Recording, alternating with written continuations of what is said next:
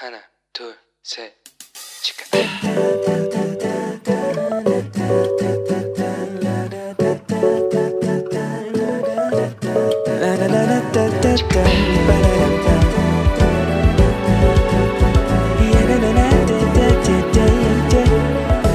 Here we go. Hello，大家好吗？这一周过得还愉快吗？ 又到了星期六耶！大家一个星期里面最喜欢是哪一天？我以前最喜欢就是星期五，为什么？因为隔天就要放假了嘛。而且我现在都是周六做第一堂礼拜，因为就觉得哇，我可以第一个听到牧师这个礼拜的讲道，所以就觉得很期待。但是不知不觉哦，下礼拜就期末考了。你看大家这学期是不是过得很快？大家有没有认认真准备考试啊？也许你觉得啊，要复习的内容太多了，你就算去读，你可能也读不完。而且读的内容，老师也不一定会考嘛，对不对？因为我们我总是觉得我们我我认为的重点跟教授认为的重点好像都不太一样。或者是你就算你就是觉得说啊，算了啦，反正我也记不住，那我都要鼓励你。我们现在的身份如果是学生啊，那我们就把学生的本分做好吧。虽然我现在好一些啦，但是哇，想我大一的时候，那时候刚来韩国啊，韩文也不懂，呃，其实应该说有看也没有懂啦。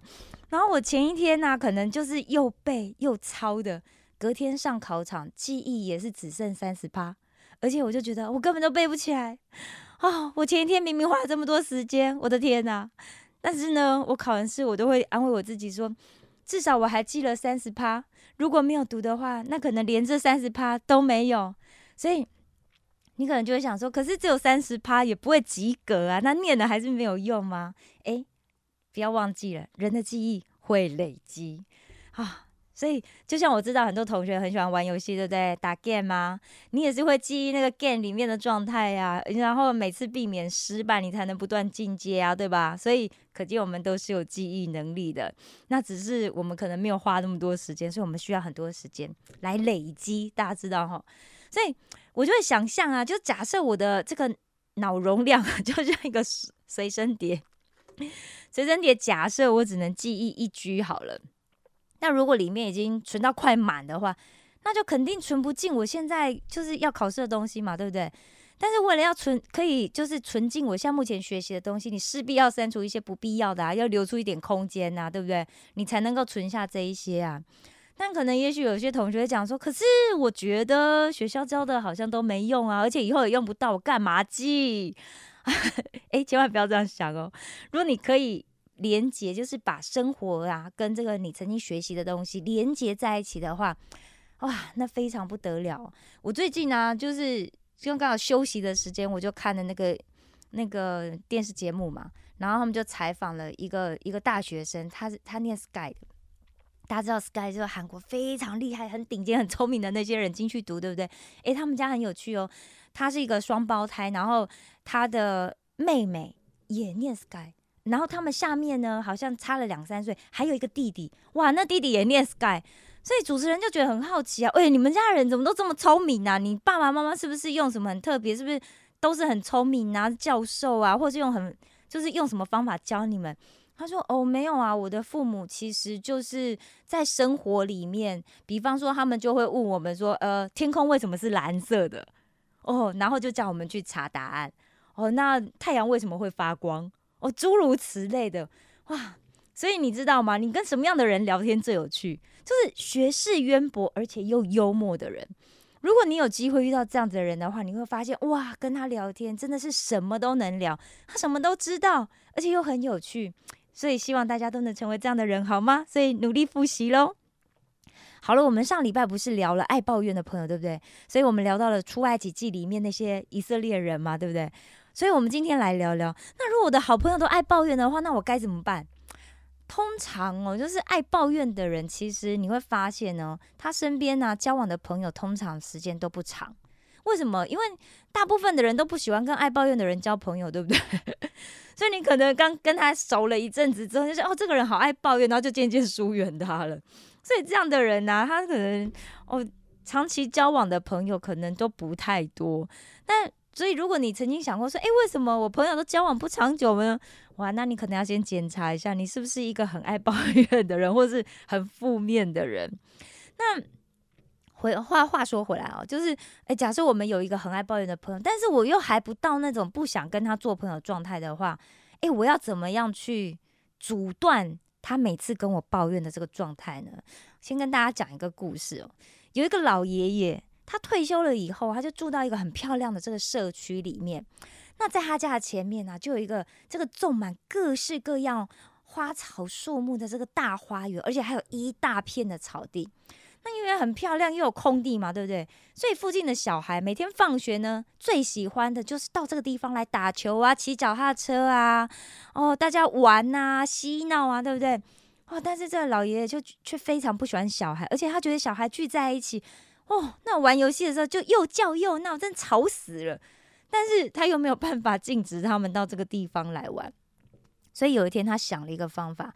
这天下午呢，这小朋友又来玩的时候，他就出去跟这些小朋友讲：“哇，我在我的家里呀，看到你们每天呐都在外面玩的好开心，真的是好棒哦！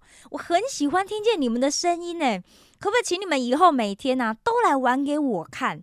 然后啊，我会给你们每一个人一美元作为报酬，好吗？”哇，小朋友一听，哇，有这种好事哦！我们本来就每天都会来玩啊，但是现在不仅来玩，还可以拿到零用钱呢。那他们二话不说，当然所有人全部答应，然后隔天呢，就就准时就来了。那大家当然就很开心的又玩了一下午，对不对？然后老爷爷就真的在他们要回家的时候，就给了他们每一个人一块钱作为报酬。隔天小朋友又来了，又开心的玩了一顿，然后大家回家的时候，老爷爷又出来了。老爷爷呢，这次也给了每个人零用钱做报酬。诶，但是当小朋友打开一看，诶，今天怎么只有五十分钱呢？哦，然后就摸摸头说：“好吧，我就回家了。”那第三天，小朋友又来了，玩了一下午，要回家的时候，老爷爷又给大家零用钱了。诶，但是今天更少喽，只剩十分钱。那小朋友边回家就这样，诶，越想越不对劲哦。那第四天再去的时候。果然，他们要回家的时候，哎，老爷爷就说：“哎呀，你你们慢走哦，今天没有零用钱喽。”哦，到了第五天，小朋友来完之后要回家的时候，老爷爷也是说：“哎，今天还是没有零用钱哦。”于是小朋友就跟老爷爷抗议啦：“爷爷，你都这样了，说话不算话，以后我们不来你家前面玩给你看了啦。”从此以后，这些小孩就再也没来过这个老爷爷家前面的花园玩耍了。然后老爷爷就终于恢复他清静的生活，这就是我们在讲的学习动机诱发理论。其实有些人他爱抱怨，就是真的就是为了要抱怨而抱怨啊。那有些人是为了发泄而抱怨，那也有些人是为了要控制别人而抱怨。那有一些人是为了想要跟别人拉近关系才抱怨。当然有一些人比较好啦，是为了要解决问题才抱怨。那有些人就会想说啊，我要去了解别人。就是他抱怨的动机，我才能够去制止他，对不对？而且也许你会想说啊，诶，解决问题就解决就好了嘛，干嘛抱怨啊，对不对？哦，但是也有很很可能就是，其实这个人呢，他只是认为我只是在指出问题，但是那种说话的方式啊，听起来就像发就是抱怨啊。所以大家看看会不会说话是不是很重要？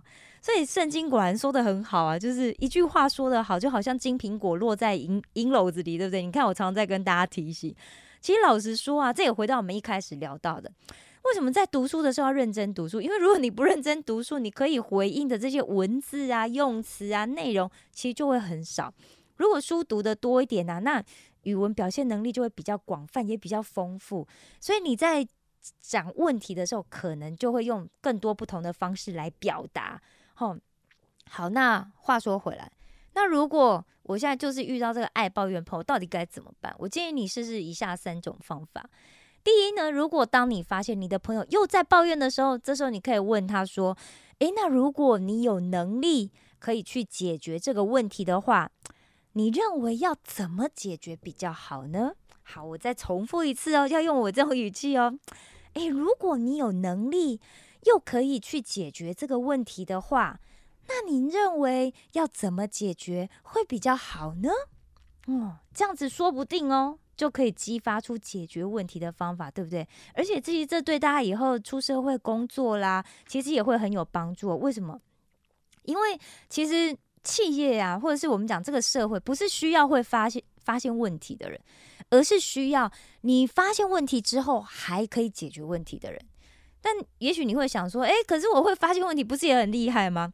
大家有没有玩过九宫格那种圈叉的游戏？有没有？大家如果现在手边有纸啊，你可以试试看画一个九宫格，然后不管里面你里面画了多少圈呢，大脑很习惯第一时间会去搜寻的不是圈是叉，所以对老板人老板来讲啊，最好的人才不是发现问题的人才，而是发现的问题又带来解决方案的人。好，第二，当你发现你的朋友来找你的时候是要抱怨一件事情或者是一个人。而且你也了解他说的情况可能是事实，但我建议你也可以这样说啦，哈，就是，诶，我觉得你说的确实是现在这样子的状况，但是我建议你直接去找那个负责的某某某说。哦，这样子可能会比较好。我觉得你应该听听他的呃立场啊，跟想法，然后你也可以听出你的，就是提出你的建议嘛。我觉得这样子可能可以帮助你解决这个问题哦。哦，用这样的方式。好，第三，如果你有一个朋友就是开始狂风般抱怨啊，抱怨到你快要受不了了，好，你就运用一下这个叫暂时离开的技法。怎么样暂时离开？哎，不好意思，我想先去上一下洗手间，等一下我们再聊哦。好，那你要去上厕所吗？对不对？通常大家就会说，哦，好好好，那你快去，好，快去就先暂时就，我们就阻断了这个话题。当然还有更高段的啦，就是说你可以用就是比较正面的方式去幽默回应他的抱怨，但这个比较不容易。我们可以还是讲到。你可能要学习多一点东西，你才知道用什么方式。但前面这三种就很够用，你先熟记这三种，然后以后每次遇到朋友抱怨的时候，你就轮流运用。我想应该可以帮助你解决很大部分，就是你的朋友爱抱怨的这种困扰。那圣经里面是怎么来看这些爱抱怨的人呢？美国有一个就是渴慕神网站的这个创办人哦。乔恩先生，他曾经写了一篇文章，就是带大家在诗篇里面，就去找到神是怎么来告诉我们，就是抱怨这件事情。就是说，他讲说，哎，其实你可以抱怨啦，但是你不要埋怨。那埋怨指的是圣经里面常用的这个埋怨，其实指的就是哎没有信念的抱怨，还是很难理解，对不对？哦，就是好，其实这个埋怨式的抱怨啊，其实你就是在直接或者是间接就在讲说。啊！上帝不够好，不够信实，上帝不够爱我，上帝没有智慧，上帝没有能力，要不然就会对我更好啊，就让这个世界就更有效率啊，对不对？这些人就不会是这样啊，对不对？所以缺乏这些对上帝一个正确的信念的抱怨啊，啊，很可怕，会让我们贴上就是这个罪的标签。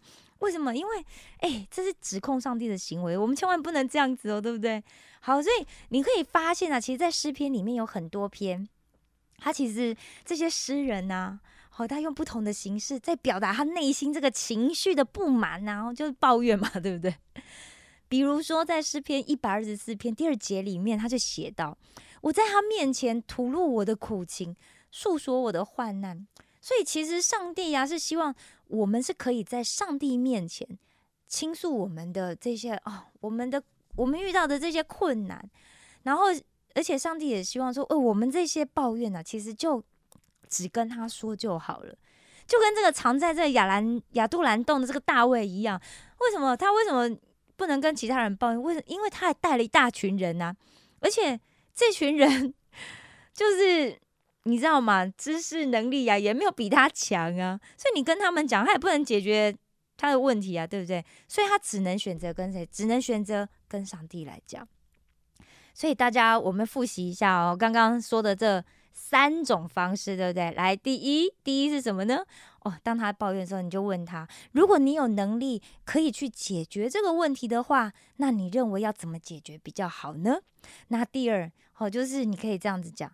哎，我觉得你说的确实是现在的状况，哎，但是我建议你直接去找那个某某某说，我觉得会比较好哦。你可以听听看他的立场跟想法，然后你也可以提出你对他的建议嘛，对不对？我觉得这样子不但可以帮助他，也可以帮助你解决这个问题哦。第三，暂时离开法，就哎，不好意思，我想先去上一下洗手间，我很急，等一下我们再聊喽。哦，好，就先这样喽。好，然后就先离开。好，这三种方法大家好好学起来，好好的运用。那今天的节目就要到这里了。好的，最后还是要拜托大家，如果你觉得我们的节目你听了，嗯，蛮有帮助的，请分享给你的朋友。那请大家一个人一个礼拜分享给三个朋友就好了，好吗？大家应该都有超过三个以上的朋友，对吧？让他们也可以透过你的分享听到我们的节目，也许可以刚好帮他解决他现在生活上的苦恼，好吗？好的，感谢我的阿巴天赋，祝福每一位正在听着节目的你，不仅有一个良好的朋友关系，而且还可以帮助朋友改变他爱抱怨的习惯。并且带领他来到神的面前，重新获得一个正面积极的健康人生。石头们的青春日记，我们下次见哦。